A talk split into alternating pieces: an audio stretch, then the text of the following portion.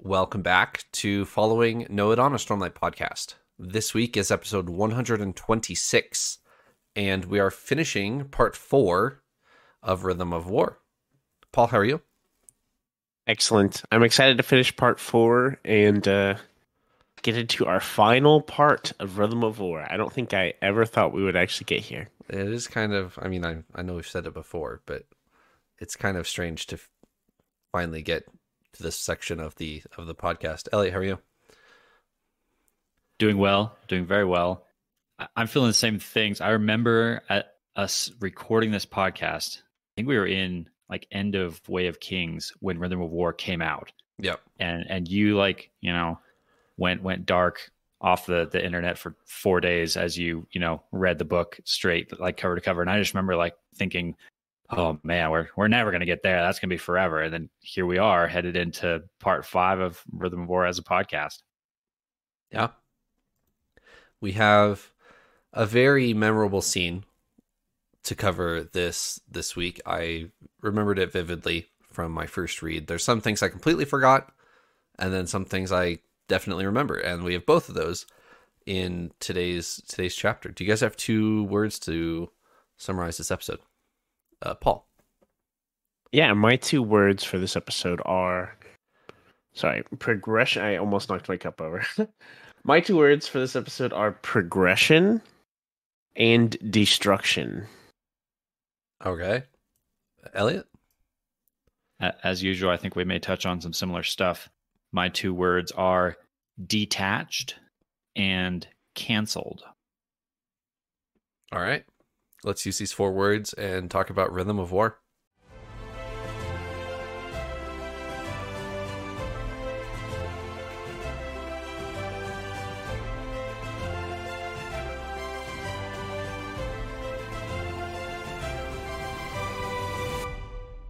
All right, Paul, you can go ahead and go first. All right. Uh, so progression is I'm using the fancy schmancy term for our regrowth uh, surge, which is the literal term. It's not anything fancier. Um, and I did that kind of as a symbolism or um, to point towards Maya, who we see in here, yeah. um, and some progression or healing that we've seen there. Um, as well as like if you look at the world li- the word literally how we know it. Like we are progressing through a lot of storylines right now, and and a lot is moving forward. So that was why I chose progression.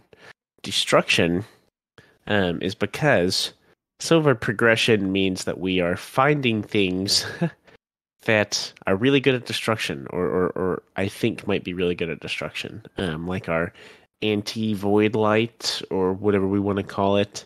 Um, I have a, a an inkling that it might be really good at destruction. So uh, that was my two words. Elliot? My first one was detached, which I picked specifically for the scene with Veil and how Veil detaches from Shallan in this crazy, crazy scene. I really am looking forward to like diving into this with you guys because I have a, I have thoughts and so many questions about this detachment. But then I was thinking about kind of attachments as well, both with Adolin and Maya, and something kind of building there. And we see a bit of a payoff of that. And then, of course, with Navani and her light experiments and the various different attaching and detaching and combining and exploding and fun stuff she's getting into.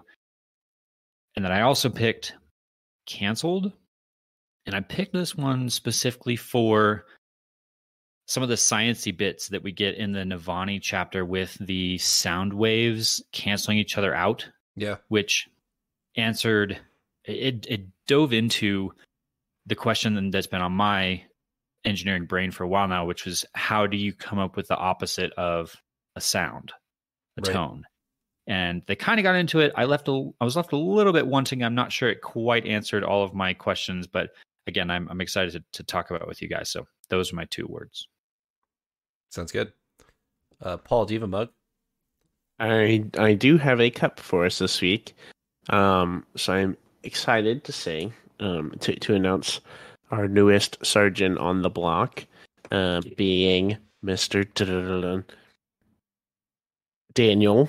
If you can read my horrible handwriting, I, I honestly would like to take a brief moment to apologize because I have been the one to put the names on the mugs, and my handwriting, I would wager, is the worst out of the three of us, even though I don't know how Trevor and Elliot's handwriting is. Mine is mine is worse uh, than yours, I promise. Mine is uh, okay. This is my very best. This is me sitting there crafting, working my hardest to to make it presentable, um, and and it's it's always I always feel insecure about it. So I'm so sorry, but uh, we're very thankful for Daniel's support and uh, all of the support of of our viewers and our uh, the people who support us as patrons. Um, it helps us a lot, and so um, very excited. Thank you so much, Daniel, for your uh, for your service as a surgeon. You know, Thank you, Daniel. Thank you. Just a, a a quick comment on your handwriting thing. My brain works faster than my wrist when I write, so I get bored with like words I'm writing and and stop like and start writing the next word as I'm still writing a same the same word. So I will skip letters and push words together Words when together? I'm when I'm mm-hmm. writing. I don't know if other people do that or if that is just I can- unique to me. I can relate. I It's like I- your hand can only go so fast, you know. But Correct. you like know what you're writing, and you my know. brain is already to the next like three words and so i'm i've skipped a couple words anyway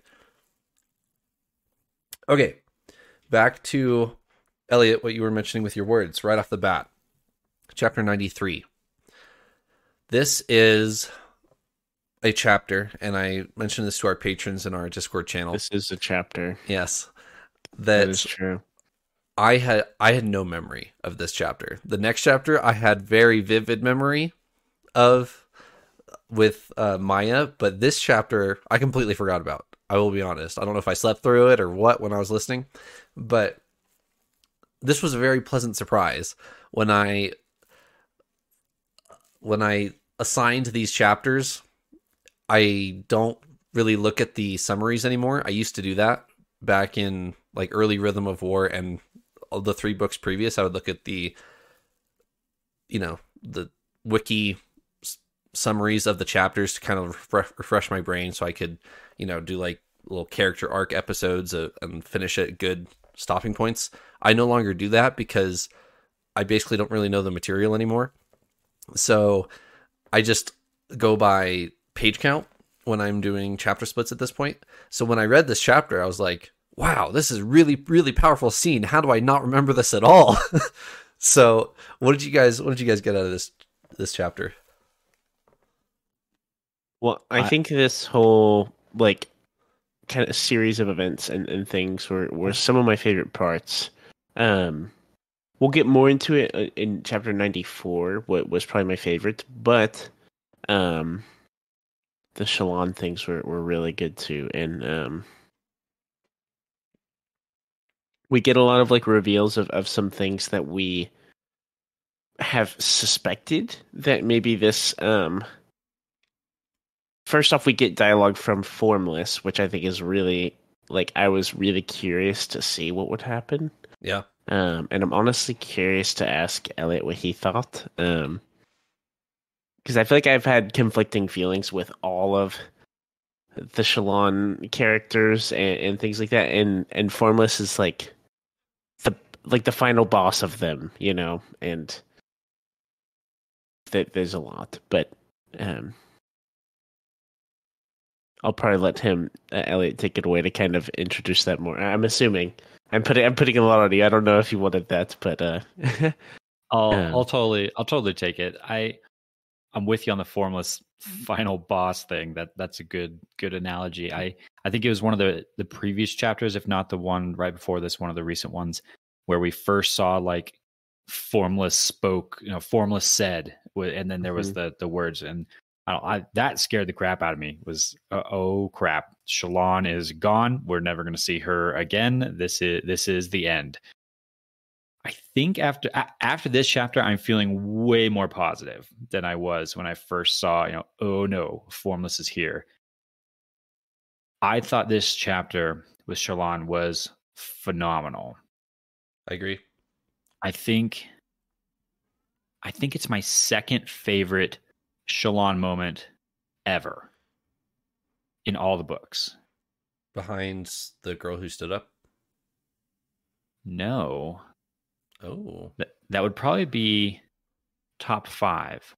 I think my first favorite, and I'd have to go back and, and dig it up to find the quote, is in Kholinar, Wit like finds Hoid finds Shallan and has this awesome like pull her out of the mud moment. That's the girl Where- who That's my favorite too. That is okay. Yes. Uh, that's- I guess I was- That's the I girl was- who stood up. I was Okay, also thank you.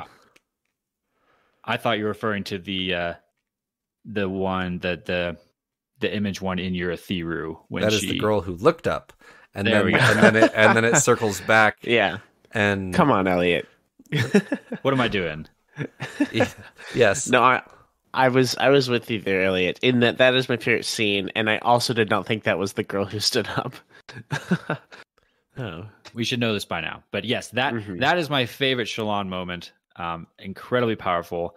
This though, this felt equally powerful. Maybe not quite in as epic or showy as a way, but that moment where Veil separates from Shallan, and then Shallan and Veil have, or Formless and Veil, I suppose, here have this this conversation, and then it ends with this. Like I almost got emotional this Yeah. like farewell of Veil. Veil's like, I've done everything I can for you. I'm out, and then just like fades away. Is like, oh, is is Veil gone? that's what Like I was gone, wondering. gone? Yeah, it seemed really final. It seemed really final. Of Veil saying, "Did I do a good job? Did I help? Did I protect you well?" And Shallan says yes, and then Veil vanishes like any other illusion. Is how the is how the book says it. So And and I'll pass it back to you, Paul, here in just a second. But I think it's really telling of how far we've come and how well written this is. That we didn't like Veil to start with. right, we, we talked a lot on this podcast, not necessarily recently, but quite a bit at multiple times, how we didn't really identify with Shallan's struggle and how it was not our favorite storyline to work with. And sometimes even we talked about how we were a bit begrudging as we, you know, flipped over a chapter. And, oh, uh oh, Sh- going to be Shallan and Veil arguing again. You know, here we go. And yet here we are at this pivotal moment in her personality crisis. And I'm like, I'm getting choked up because Veil might be gone. Like I've I hadn't even realized it till I read it that I'm actually attached to Veil. I, I didn't I don't like Veil. I didn't like Veil. I, I don't think I still like I still don't like Veil. But I'm like I'm getting choked up here because she's about to be gone. Like what is this?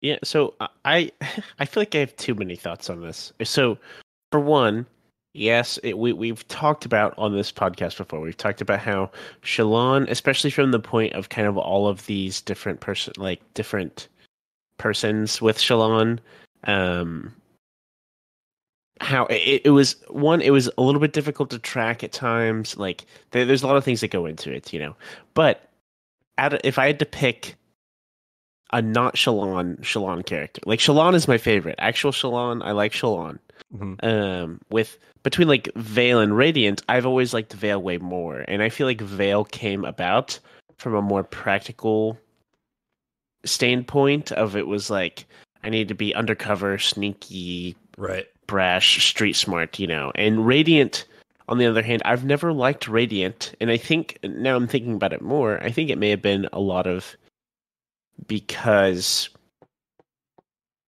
I feel like Radiant came up because of like insecurities in Shallan. Not necessarily from like a practical standpoint of I need to do this, but Radiant was the one who was well spoken and well like, you know, forthright and strong and, and stuff like that. Uh, where Shallan didn't believe she could be. Um and and I think maybe that's why because I was like, no, Shallan, you can do this, you can do this, you know. And so it was almost more frustration tied in with Radiant. But Veil, I don't think I had those feelings associated, and so um, at least that's what I'm thinking. I would I liked Veil more more maybe, but you you have a good point, uh, Elliot, in that um, this did like I I didn't expect Veil to like dissipate here or like or anything, and uh My so while we're talking about Radiant and versus Veil, I always thought that it made more sense from a character standpoint if Radiant would actually emerge before Veil. If so, if you remember back to Words of Radiance, uh, Shallan kills Tin and kind of absorbs a lot of Tin's training into Veil. But before she really finishes that process, she has to confront the High Court of the High Princes, and she has to like compose herself as Shallan and you know be be well outspoken as a, you know a lady of Jah Keved or whatever. And then it's not till Oathbringer that we get oh Adolin needs me to be this scholar, warrior, like regal person. That's not Shallan. I'm going to create Radiant. But I I always had an issue with that because I was back in Words of Radiance, she was like she Shallan showed that she was capable of that and she was capable of politics and courting Adolin. Like she she did all of that as Shallan. And then suddenly in Oathbringer you have to invent a new persona to do what you are, were already doing. I, I I thought Radiant should come earlier than Veil, but that's a whole nother conversation. Yeah, I, I can see the ways that Radiant has been used, specifically like that Radiant has killed someone and quote Shallan hasn't, you know. Right. Um and and that and that's honestly like I feel like the only thing that I could really point to with this point because I I've I've like I don't think it's unknown on the podcast. I have not been a fan of Radiant for the reasons that you're mentioning, Trevor. I feel like Shallan can do these things, and we've seen a lot of reasons why she struggles to do these things. But we have seen her her do them, and so right. I kind of was really hoping for like a a personal growth, like the girl who stood up. I loved that scene. I loved it so much, and I was really hoping for like a change within shallan And you know, there there were changes, and there's there are things that have shifted. Um, but I, I, I, miss shallan You know, I just kind of, um, I, I was, I've been annoyed, I guess, a bit with Radiant, um, like the the the purpose for Radiant and things like that. So, I think I think of Radiant as the contributor towards the war effort. Ra- Radiant is the fallen line soldier side of of Shallan, whereas yes, Shallan Shallan can hold herself in court and can handle the politics, but Shallan's a little too spunky and a little too rebellious. Radiant is the much more calm, settled, can take orders like that. That's Radiant's job is to take orders and and execute them. Yeah, that's true. So we get several reveals in this chapter, and I guess we can pluck them apart. One, Radiant killed Ela, confesses to killing Ela. That's that was a question we had at the beginning of this book of how did Ela die right in front of us? And yeah, apparently it was Radiant knew that Shallan was considering killing her and as they walked out of the room, she just did it before Shallan could so to protect her and then another we get a couple reveals about Shallan's other cryptic. She did indeed bond a cryptic before pattern that we find out in this chapter. We'd guessed that a couple episodes ago.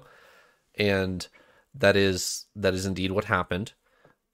She bonds a cryptic.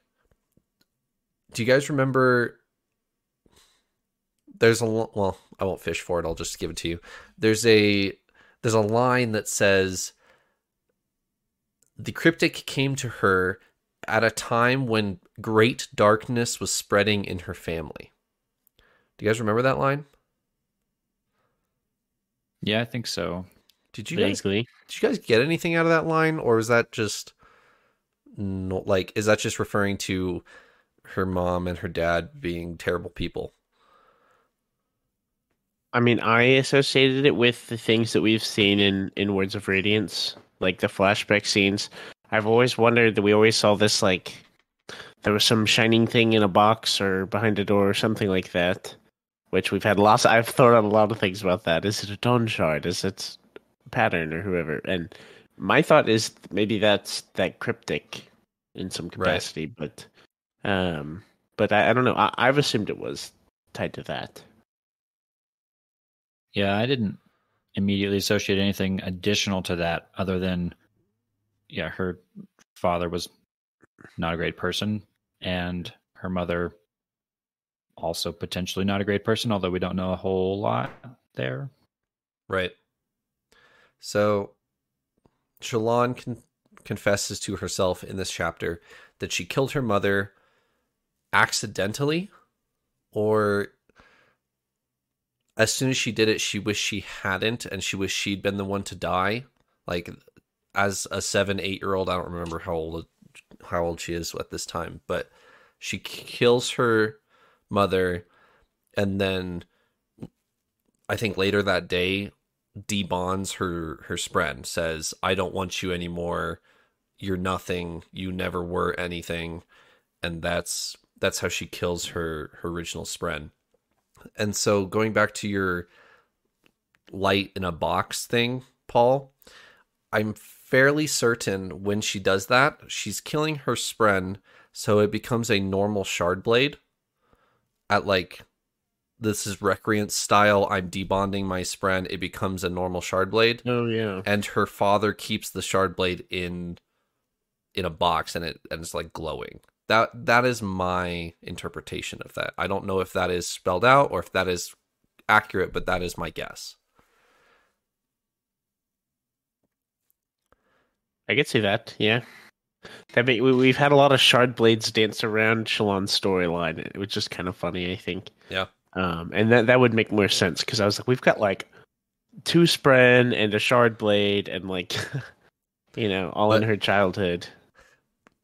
That actually brings up some interesting questions, though. We we shouldn't we shouldn't derail too much because we have a lot to cover here. But if that is true, that Shallan's killing of her original Spren did create a, I'll say traditional shard blade because that was the first shard blades we ever saw. That makes some of those scenes a little weird if you think back to her family. If yeah I, I would see that playing as her father would know exactly what a shard blade is and would use it to attain some power or self defense or something. I think back to when, you know, Helaran shows up and draws a shard blade. Everyone's like, whoa. Would that have been the reaction if he had a shard blade in his closet that he Right. had access to? Like, mm, hmm. and then pull the string a little further what shard blade is she using in words of radiance Pattern, right? That, that's pattern. it's not pattern her third ideal is not till the end of words of radiance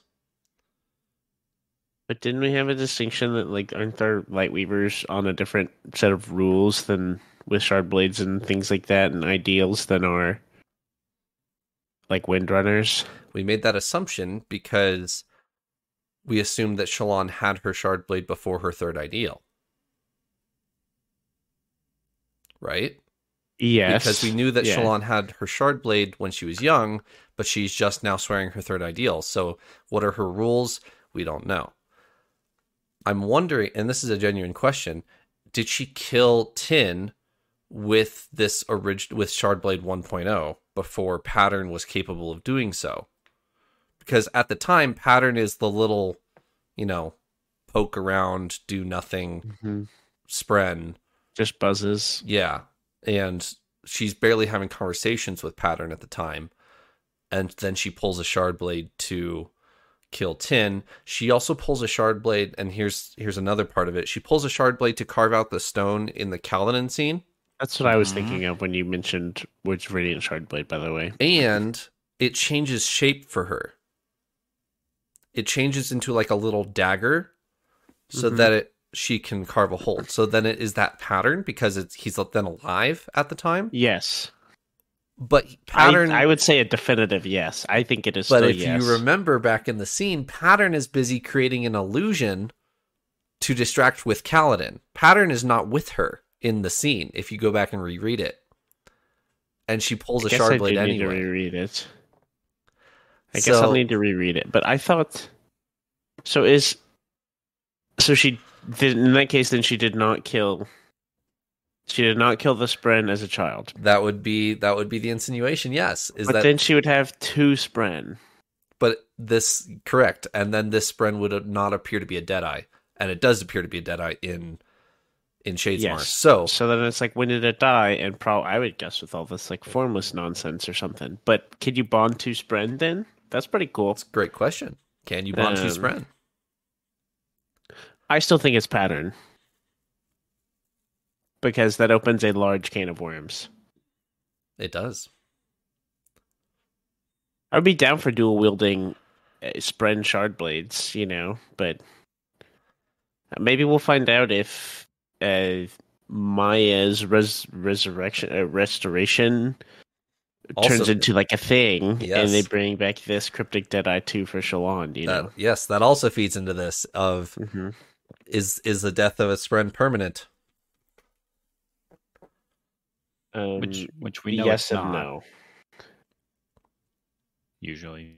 Yeah, we haven't seen like she, her eyes are still scratched out and things like that, right? Maya, like she's not like quote alive again, but I mean she just spoke, so I mean there's a lot going on there and a lot to be had.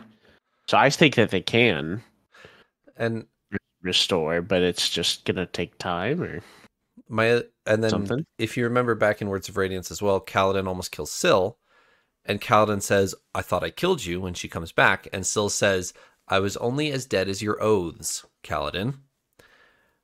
Hmm. And so apply that to Shallan because Shallan's oaths are crazy weird.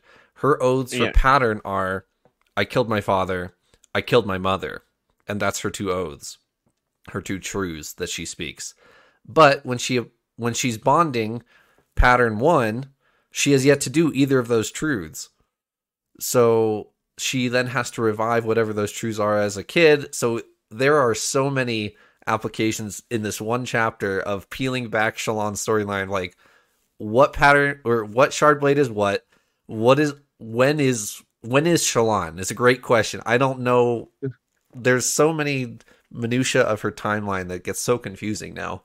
hmm I I will say I it's difficult for me to track with the light weavers. Like I'm like, okay, so with our other Knights Radiant, yes, they go back on their oaths, they break their oaths, like they devolve, I guess, as a as a radiant. That makes logical sense. This doesn't make sense to me. Because obviously the spread like know what these truths are and they know what they are deep down inside somewhere. And they say them, how do you go back on that? Do you stop believing that that's true or a lie or because they're called pattern always refers to them as lies but they're truths. So it's just mm-hmm. it's all kinds of a mess. And Yep. Well, and it, it doesn't help too that on top of light weavers being confusing, which I'm still not quite sure if it's light weavers that are confusing or if it's just Shallan, because Shallan has this other factor coming into here into play here where she has this kind of not kind of this very selective memory. Right. she can she can basically choose to completely suppress memories or bring them back. And we already know that what you think of a spren or what you expect it to be it can become. And so you could almost run with that and get to some kind of place where shallan can like flip on and off off her oaths at will that she can Mhm. like remember where she was and oh no I, i've broken them or she can kind of suppress that and no we're back to you know pattern. It's almost like she's i don't know bouncing back and forth between different states of bond with her her spren because she can so completely just you know step in and out of personalities. Hmm would you like to hear my newest really hot really crazy theory I would. oh dear Shallan has been to the night watcher and suppress received. suppress some uh, some memories.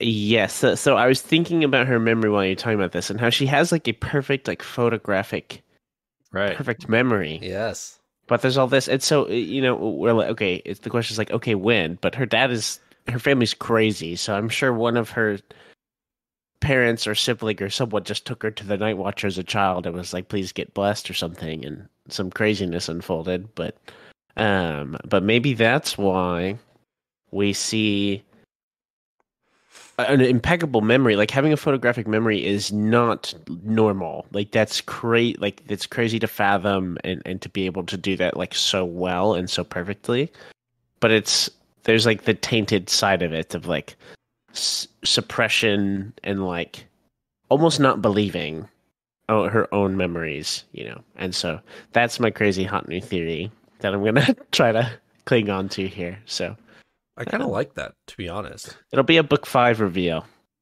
It'll be like dun dun dun. Uh, I forget her parents' names. They had this child and they took her to the Night Watcher or something.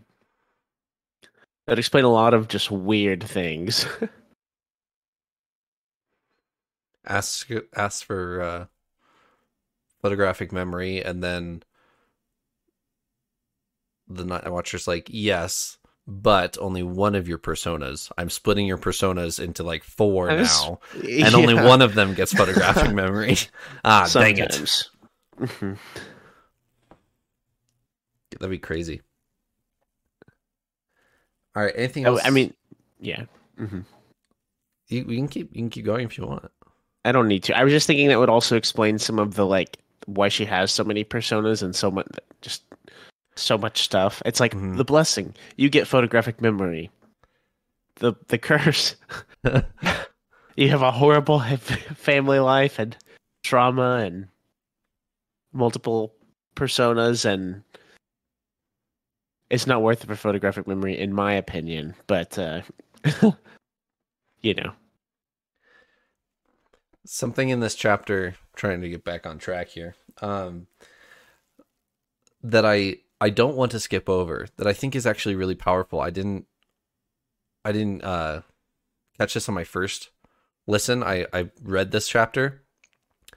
And before she goes to confront kalak or kill kalak original plan and but before she does that pattern interrupts her and says I've been talking to Wit, and Wit told me to tell you two things. We trust you, and we love you. And I think that is really, really powerful that Wit went out of his way just to tell Shallan that in a time that she that he knew that she needed it because of patterns reports to him that she's been sliding, she's been sliding just tell her we trust her and that we love her and that will be enough and then it leads to that scene so i think that's really cool So cool. I love love that method of of picking someone up, of acknowledging that they're broken and putting your faith in them anyway. And the power that that can have for someone like Shallan who's in a in a broken place. That was so that was so cool. I agree. There was another really cool moment in this chapter that I don't want to miss, and that's Adolin at Yeah. the beginning of this chapter before she even leaves. she's full on formless at that point, and she's on the mission to kill Kalak. She's leaving, and Adolin says something which is going to come back up later. Yep. And that's his little metaphor that he he spins into of let's see the one the version he uses is who do you think is stronger the man who has walked his entire life or the man with no legs who has to pull himself along by his arms and then i think it's Va- is it Veil that brings this back up Yeah. with formless later in their discussion of where where is strength is strength in the person who's always been strong or is it in the person who's had to fight every day of their life to get through the hard stuff and makes it. Who who is stronger? Yeah. And the your your initial response to a lot of that might be, well, the, the person who, you know, the Olympic athlete who achieves, you know, greatness and, and is stronger than anyone else, sure, they're stronger. But what I think this brings up is a, a suggestion that in, in a lot of ways, it's actually the person who's been weak their entire life, the person who has struggled and fought, just like shallan does every day with her emotions, with her lies, with her trusting herself, with her personality that she's she's fighting with. I think pattern pattern encourages her on this. Veil encourages her on this. You fight every day, and that makes you strong. That weakness is your strength. That that is such an encouraging like message there. That's phenomenal. And I love that it starts out with Adolin. It comes with, from Adolin at the beginning. Yeah, I agree.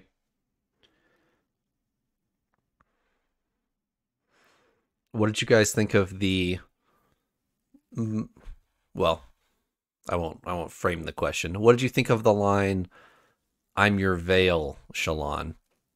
Did you guys catch that? I most definitely did.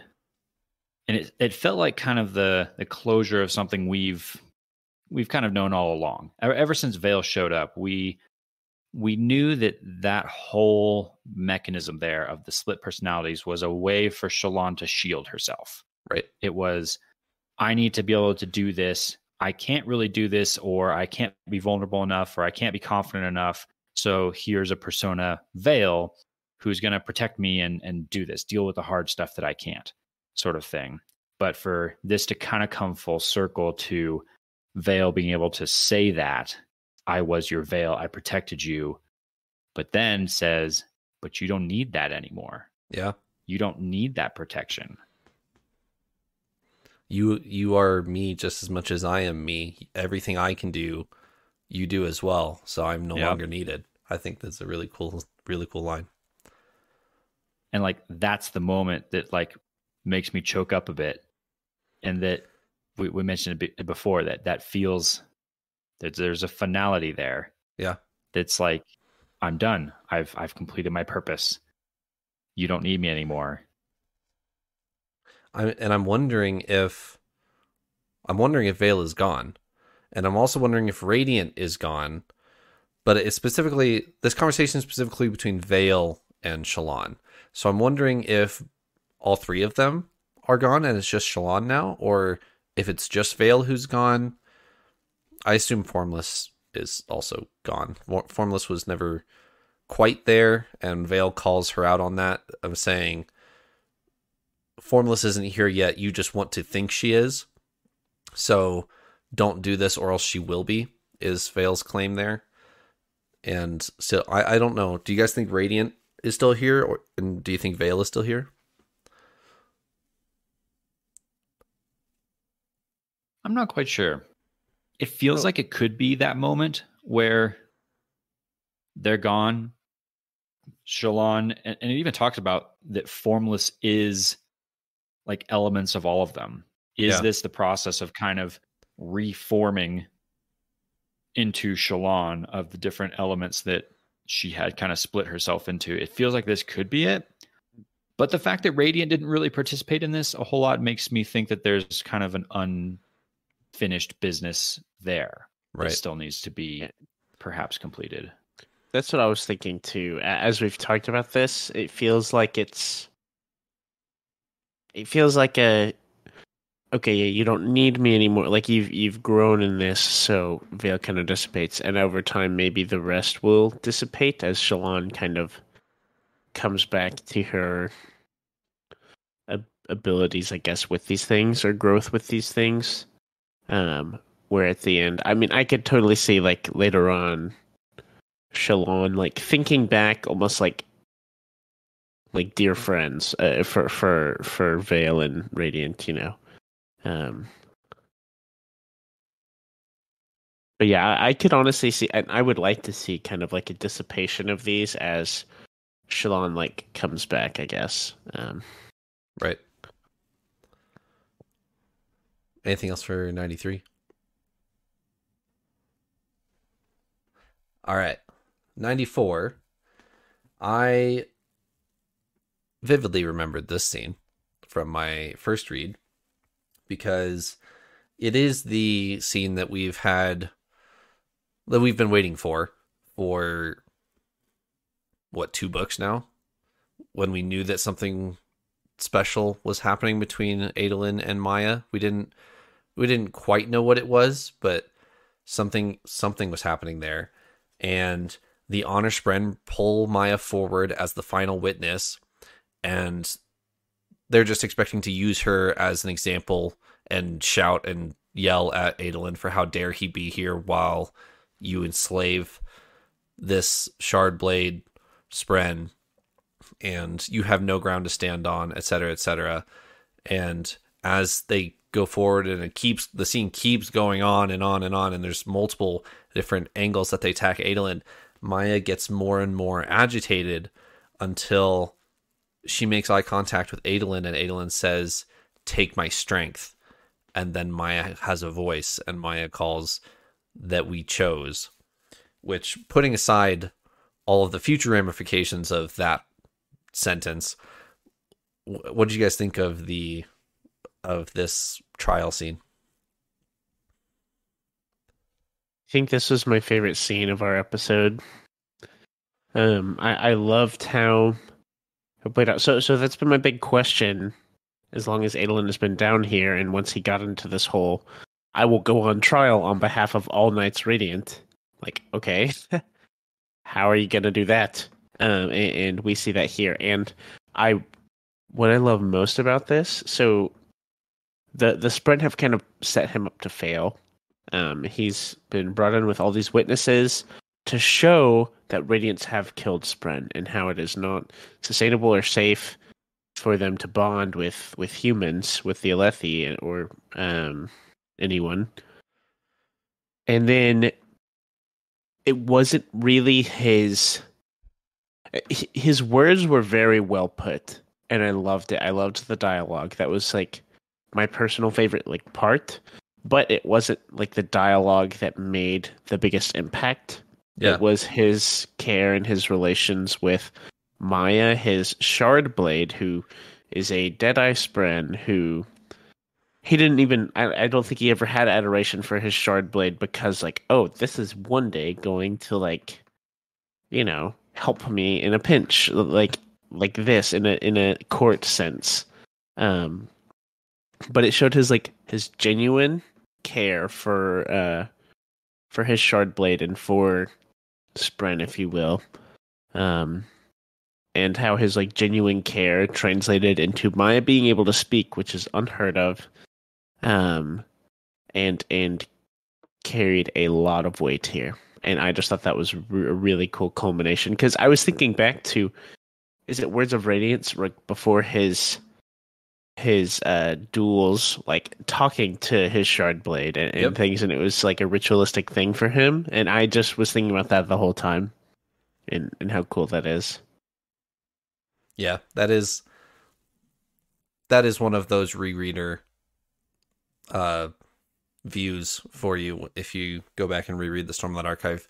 Adolin always talks to his spren, even in the Way of Kings. He's ta- he talks or talks to his sword as if it's you know part of his family or something is is aligned in the Way of Kings. And when you read when you go back and read that now, you're like, ah, like that'll yep yeah, okay.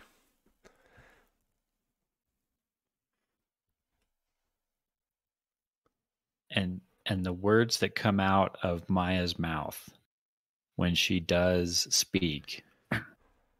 Oh man, just just when we thought we understood what had happened and and we're going to flip things on its head again. Yep. With two words. Two simple words. We chose.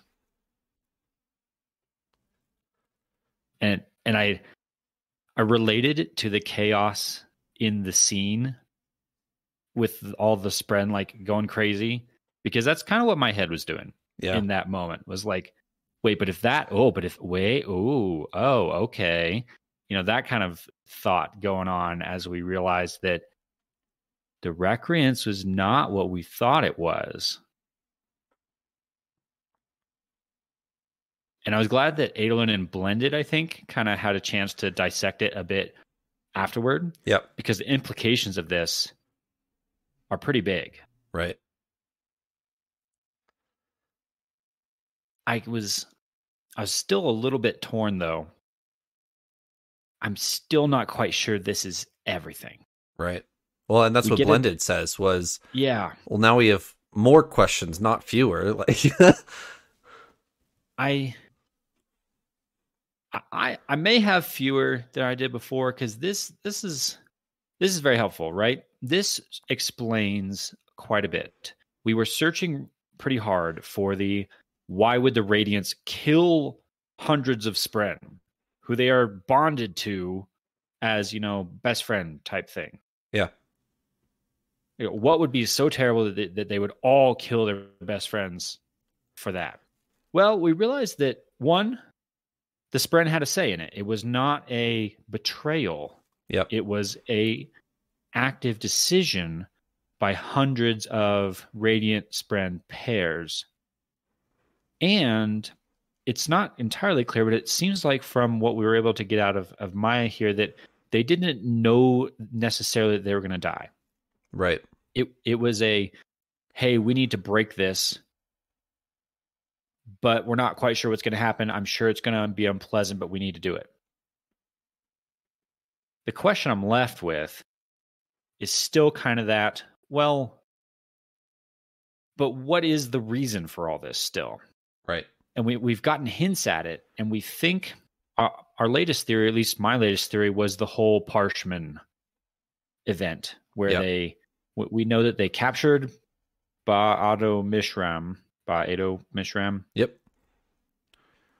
the the unmade and that act imprisoned the singers within their own minds creating parshmen Right. so, kind of based on that, the theory we've kind of settled on for now is that the Radiant saw that happen, realized that they had crippled an entire race of beings, and were like, oh, that was terrible. We need to make sure that never happens again. So, we're going to break our bonds. Right. But I'm not, I don't know. I just have this kind of itching feeling that that's not the whole story, that there's something else there, and I don't know what. And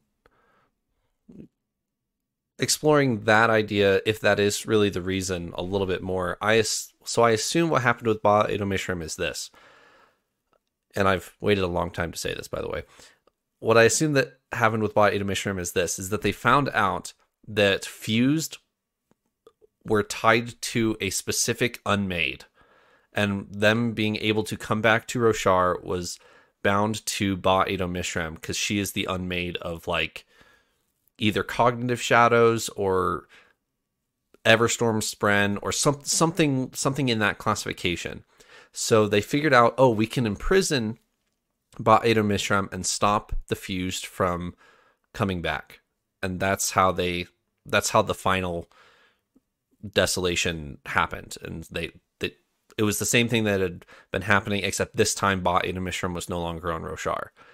But in doing that, the byproduct of stopping the fused from coming back was we have stopped all Spren from bonding in gem hearts. I th- is the bridge I'm willing to jump there. So in so the byproduct of the fuse never being able to return is the entire singer race now no longer has forms to adopt. And they are stuck in what they call dull form of spreadless form. Right. so and that and that's what they finally were saying uh like this is no longer acceptable. But i don't know if i'm completely sold on that because like we've said like we've explored before the recreance specifically happens after the final desolation and who are the knights radiant fighting exactly? Well we've gotten a few hints of well are the unmade like the unmade tried to start the fight before odium came back and maybe that's who they were fighting or maybe they were fighting like the listeners is a is a possible outcome and the listeners made them change their perspective on there are still there's I don't know. There, there's several conclusions that you have to jump that I'm not com- comfortable jumping. So, and or that could not even be the reason. So,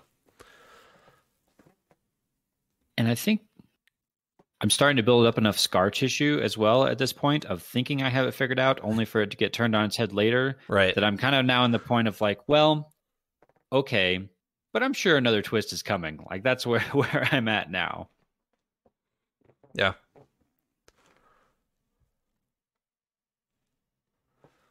Anything else for the, I guess the whole plot line because we don't hear from them for the till the end of part four. So, anything else for Adolin and Shallan? just a brief mention of in addition to saying we chose maya also screams out a phrase that i loved for its relevance to our our major plot arc in oathbringer Yeah.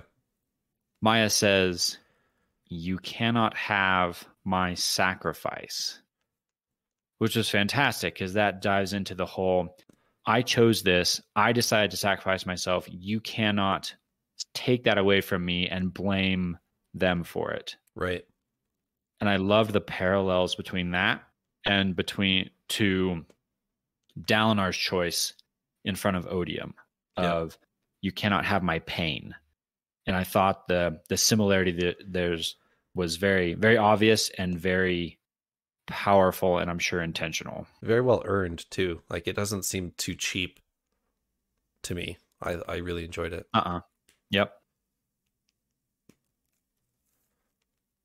That was it. That was my last thing from 94. All right. So our, our last flashback chapter of part four is a fairly quick chapter, and it's Venli running in circles at the end of Words of Radiance. She's has everybody out there singing for the ever to summon the Everstorm, and she's really thinking to herself, "What have I done? Like, what is this? Is the end of the world? Why? Why am I here to witness it? How did I get here?" Is what she keeps asking herself, and there isn't that much more to this scene besides this is pretty distraught Venli at the time. She sees Eshonai fall fighting Adolin falls into the chasm and she's she describes herself as pretty emotionless for it. She when we find her when we find Eshonai at the bottom of the chasm in Oathbringer, uh does have an emotional reaction to it at that to- at that point, but here watching her fall into a chasm in shard plate, she's not sure if she's dead. So that could be a little bit of it, but she even questions herself why do not why do I not have a emotional reaction to to that event? I just watched Eshonai fall 200 feet, probably like likely to her death. Why do I why do I not care? It's really curious to me. I, I don't know what to make of that exactly. Like, yeah, I, expect an emotional thing. I, I mean, I feel like our Parshendi emotions have been different. Like, it's it is different from our our Alethi characters and our human like side. So in my head, I kind of chalked it up to that. Like maybe it's like dif- different, you know, like not as much like remorse in retrospect for things like that. Um, but that that's me being a little too logical, like li- like worldly logical. I think there's probably some answer for for something that's going on with Venli. Um, maybe it's just like conflicting things internally. I mean, she has a void spren and a radiant spren, so I think that could definitely play into play into this. Yeah, Um, she doesn't. yeah, I don't I don't know what to make of it past that. She doesn't have her Radiant Spren yet at that point. But I do think it's related to I've I think it's related to Odium's presence at the time cuz Odium's whole thing is surrender your emotion to me and she's just summoned the Everstorm. Um so I I feel like it's it's tied to that cuz she mentioned something about she feels a presence of that's feasting on the um, like the emotion and um, feasting on the passion that is on, which could be the thrill but it also could be odium. So I, i'm not because the thrill is there before the everstorm. Odium shows up with the everstorm so i don't know which one you could tie that to. Um could make an argument for either one but i would i would chalk it up to she's just summoned the everstorm she doesn't want to face the implications of that she surrenders her pain to odium like we've seen moash do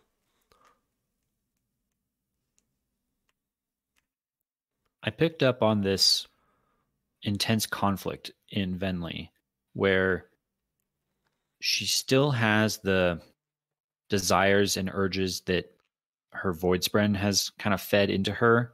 This, I deserve this. Look how powerful I am. I just made this happen. This is my storm. I should revel in it.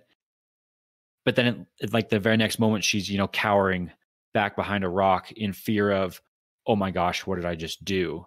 and she's like constantly flip flopping between the two of these of haha i just tricked that you know human into not killing me he i'm the most important singer here he should have killed me to like you were talking about the storm of you know feeling this presence and just this maybe shame of what have i done it it's like she feels the the arrogant emotions, but then immediately feels guilty for that right after. Right.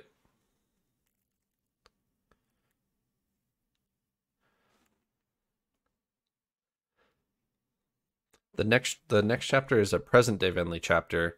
Venli has just received the info from Raboniel that says there's a group of listeners that survived the Everstorm and the High Storm, and they are still living near the Shattered Plains or to the east of the Shattered Plains ish. And she goes to, or Rlain finds her, I should say. She doesn't go to Rlain. Rlain finds her. And Venli, we, we finally get the. Venli tells Rlain of everything that we've been learning with the flashback chapters of I had a Voidspren before everyone else did. I was behind summoning the Everstorm. I wanted to kill these listeners that got away because they wouldn't take on Stormform. He con- she confesses that all of that to Rlain, and Rlain, rightfully so, says, "Oh, well, I thought I was a traitor when I was having a soft spot for Bridge Four. I and I love the I love the term the phrase he used this he uses. I didn't have the first notes of what it meant to be a traitor is what he says at the end of the chapter, which I think is really cool in world use of I had no idea. I didn't have the first notes. Anyway. Um so Venli has finally revealed everything that she's done to someone, and it's Rlain. And she I don't think she's revealed Timbre to anyone yet, but she has revealed that she was behind the summoning of the Everstorm. So I liked Rlain's comment in here, though, or the cautionary comment of you're playing into her hands, her being Raboniel. Right. Because we've seen Raboniel done this.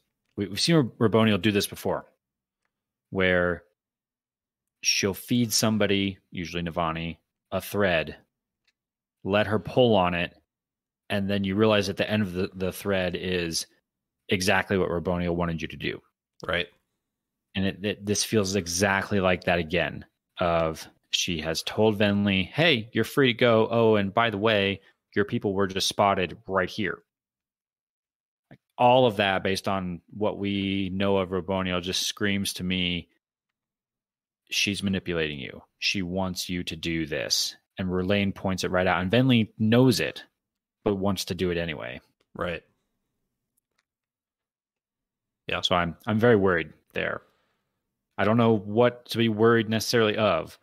Because it seems like Raboniel has bigger fish to fry. But I've learned that I've learned enough now, especially given the next chapter, that Raboniel is always has a hidden motive. Yes.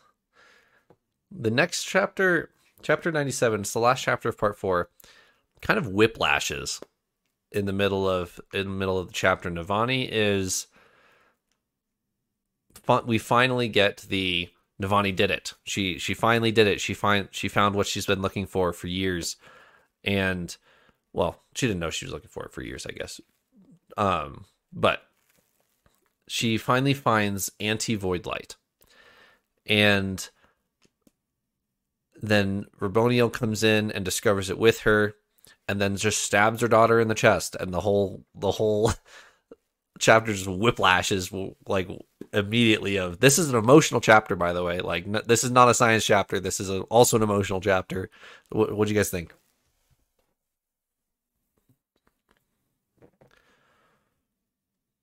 I wasn't ready for that whiplash moment, that's for sure.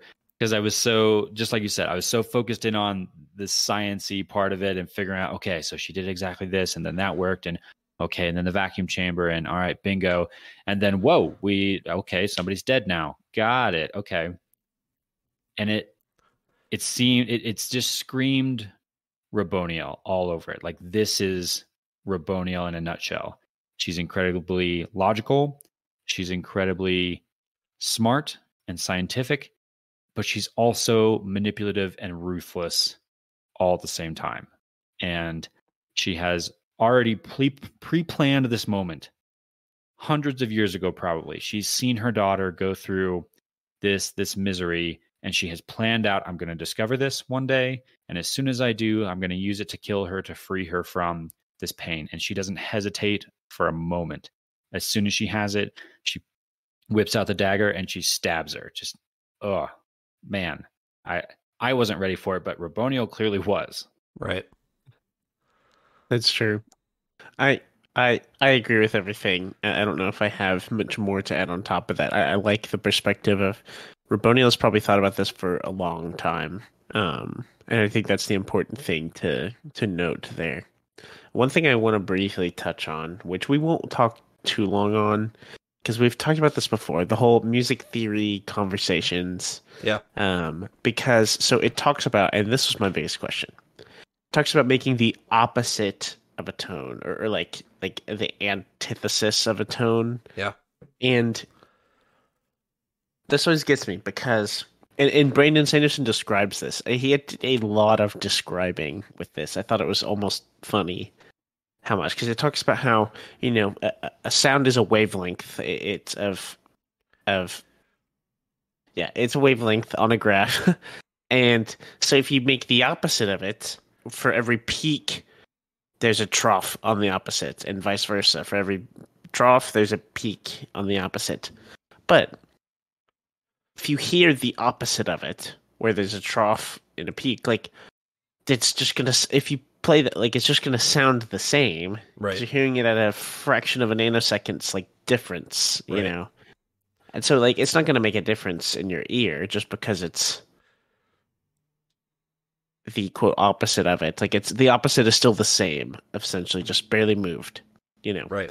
And so like logically I, I Elliot mentioned this earlier of of um it, it feels like Brandon Sanderson gave a lot of descriptions and then almost left me wanting for more a, a little bit on like it's it still doesn't quite add up. He explained all of that and then it was like and then I found the real anti um thing that the anti sound to to make anti void light. Um and at first I was like, man, that I kind of wanted a little something more. I was left wanting. But I thought about it and I was like, well, we'd be asking Brandon Sanderson to like come up with the actual like anti to sound and I don't think I don't know how practical that is. Right. Um and so I I didn't think too much about it honestly. Like I kind of um just let things go with that, but but it was still neat to to kind of hear that. Um and I like how Brandon Sanderson gets real in depth with everything he uses, um, like with literal like sound waves and the physics of that, I guess. And you talked about it in a previous book, I think, with G Force and how he talked to pilots or things like that, and just a lot of stuff like that. I'm sure he talked to musicians or did some research on music theory for this, you know. Right. Um. But that that that was one thing I wanted to touch on briefly about this um, anti void light. I love that explanation and that breakdown as well, where he really got in the weeds of the math behind the music, which was super cool. And I followed I followed as far as everything you explained there of you know the the peaks and troughs of your of your sound wave, your your sine wave that goes and your your opposite is the same thing. It's just kind of shifted. And then he gets into this Navani finds the actual opposite by hearing the same tone, but then somehow being able to discern a difference. And she's able to kind of tune her ear into a difference. And then she's able to shape her plate that she's working with to be able to create this tone that's still somehow the same tone, but it's somehow different. Yeah. And that was where I kind of got stuck was is there a actual real world scientific explanation for what she's doing here or are we really delving into like the magic here is there are we are we breaking physics a little bit here with the magic and i i think i think it's it's that latter because a certain word shows up again here Yep. a certain capitalized word and that's intent she talks Yep. navani talks about how she realizes that as she's doing this she has to have intent in what she's doing to be able to hear this special anti tone. And so I'm wondering if I'm wondering if we're starting to get into the the the the fi of the sci-fi, that the fiction side of this of we're going to take sound wave physics and now we're to now we're to tweak it. Now we're to show how show how on Roshar it's different and how the singers, Raboniel specifically, hear things differently than a human does because the same tone that a human ear hears the same, the singer hears differently. And Navani is somehow able to kind of tap into that singer ability with her intent somehow. Yeah. So I yeah I was gonna mention that unle- unless you didn't. Uh, Yeah, I'm with you on everything you guys just said. It's it's the same wavelength except shifted over however many, you know, seconds or whatever, and the way that he explains this away is intent, capital I intent, and do you guys remember our ex epigraphs from Rhythm of War? Um, fr- from part three, uh, the previous part, our epigraphs were from Rhythm of War, and it took us until the end of that part to to to find out what Rhythm of War was. Do you guys know what Rhythm of War is? It is a book written by Navani. Yes, it's her notebook. Um, Mm-hmm. and there's notes in it by Raboniel and Navani. Specifically in this chapter, Navani rescues the book and walks out of the room because she knows that Raboniel what Raboniel's about to try, and she knows the outcome of it. So she rescues the book, walks out of the room, explosion, walks back in, and the last excerpt from the last epigraph we get in part three is this. This is written in by Navani's hand or Raboniel's hand um, in Rhythm of War, and it's this Intent matters. Intent is king. You cannot do what I attempt by accident. You must mean it. This seems a much greater law than we've ever before understood. That's the final epigraph of part three. Incidentally, we, I know people have been waiting. We'll be going over epigraphs for part four next week since this episode is going long. But so the way that the way that Brandon Sanderson is explaining this, and it, correct me if I'm wrong in the comments, uh, but this is how I'm interpreting it. The cognitive realm is is influencing this. I am going to try to create this opposite tone, and so the spren of this plate is going to form itself to create what I'm trying to intend it to. Does that make sense? Kind of. Kind of. I think so. That's that's the best definition I can give you is that I'm the magic is I am trying to create this, therefore the magic will use my mind and adapt to that. I'm trying to create a lashing upwards. I have an intent of creating a lashing upwards. It's going to create a lash, lashing upwards. I'm trying to create an opposite void light pitch. It will create an opposite void light pitch. I don't know if that helps.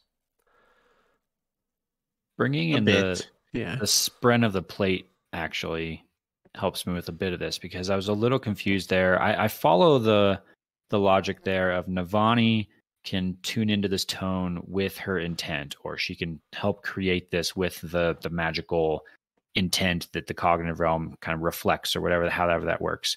Where I kind of where it kind of lost me was Raboniel walks into the room and Raboniel grabs the plate that Navani Right. just made, slaps it on the table, plays the note, and it's the the anti note. Like, where was the intent there? Clearly, Rabonio, Rabonio, sorry, does not have that because that's the missing piece that Right. she doesn't have. Right. So clearly, Navaniel. Wow, I cannot say names tonight. Navaniel, Mashing everything together. That's that's the It- ship of both of them, Raboniel and Yeah. Navani, Navaniel. Apparently, Navani. Navani has apparently imbued the plate with the the new With intent. tone. Yeah. Right. The the intent is has been done and now the plate plays the new tone. And so bringing in yeah, perhaps the spren of the plate or the plate itself, somehow that ability has been transferred to it so that anyone can now pick up the plate and play the the new tone, but she had to create it with intent. Right. Okay. So I think that that, that helps me. Okay. Yeah i've i mean before when i when i read rhythm of war for the first time and this whole thing came up i was like i will worry about that later. I do not understand.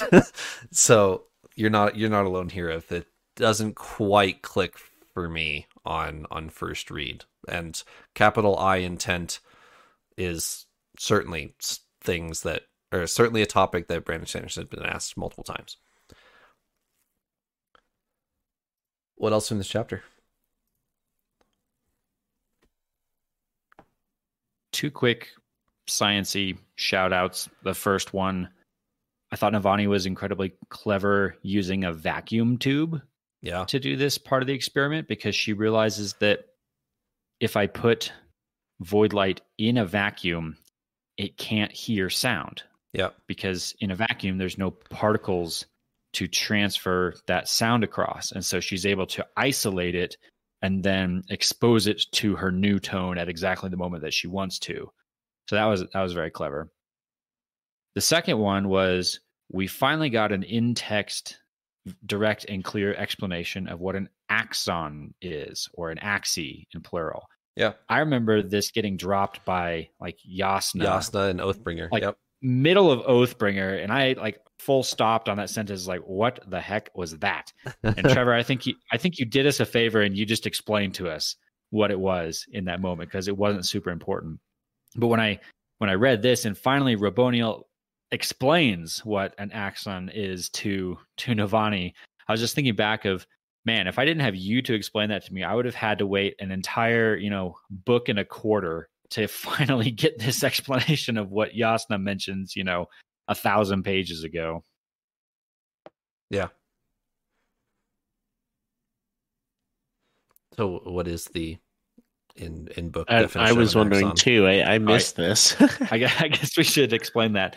the The explanation, the answer that we we finally get here, is that an axon is basically just an in universe reference to like an atom. It's it's the the smallest you can split something down to. It's the the indivisible building block of of matter. And that if and they the description the discussion that they get into here is actually even on the polarity of these axes and get really into the science of okay when you're using these tones and affecting things what are you doing to the individual axes that are involved in this like oh man, we're getting like molecular science now Yeah. in our in our story here. This was this was serious.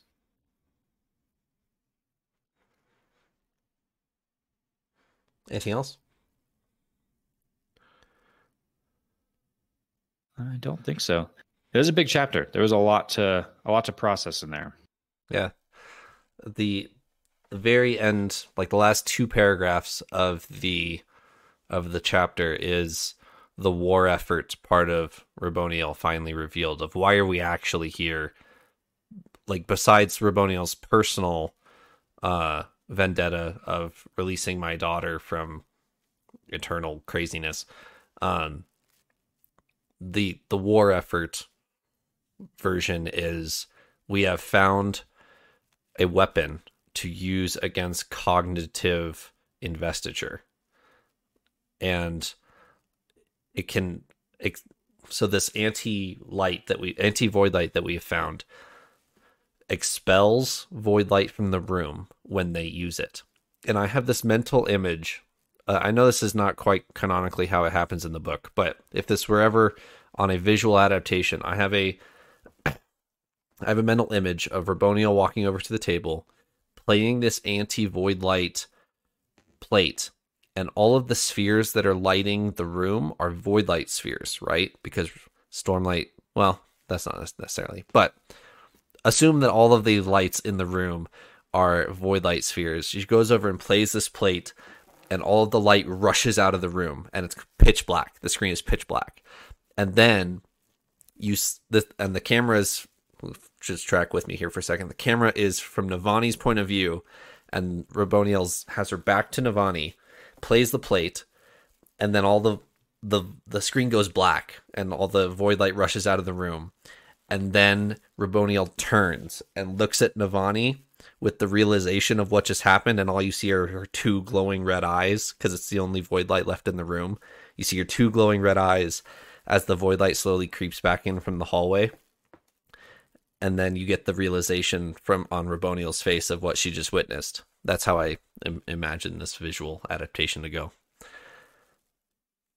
So that'd be super cool. we have a we have a weapon against investiture. Does it expel it? Does it destroy it when it's under pressure?